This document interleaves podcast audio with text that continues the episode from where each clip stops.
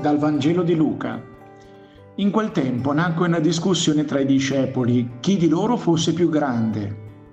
Allora Gesù, conoscendo il pensiero del loro cuore, prese un bambino, se lo mise vicino e disse loro, chi accoglierà questo bambino nel mio nome accoglie me, e chi accoglie me accoglie colui che mi ha mandato.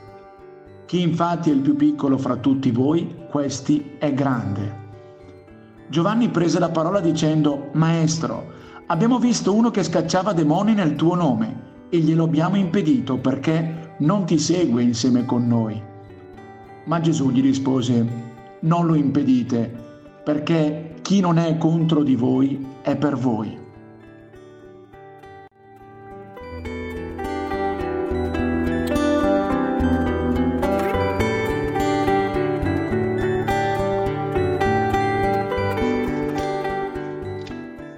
Anche allora, come oggi, ci sono discussioni tra chi segue Gesù, punti di vista diversi, interpretazioni, domande su come agire. Passano gli anni, ma l'umanità rimane sempre la stessa. Il voler primeggiare è sempre dentro di noi.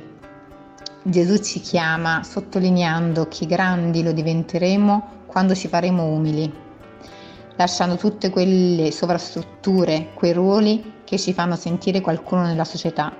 Siamo chiamati a vivere in semplicità, alla seguela del Maestro Gesù, in umiltà e pazienza.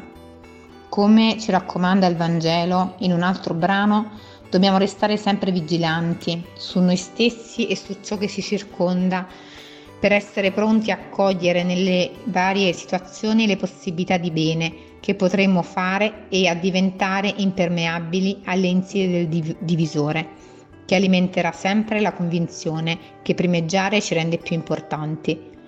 Nel mio cammino di fede ho sperimentato che non basta diventare umili una volta per sempre e ritenermi esente dal pericolo di ritornare come prima, ma è una continua battaglia di crescita che ogni giorno mi è chiesto di affrontare.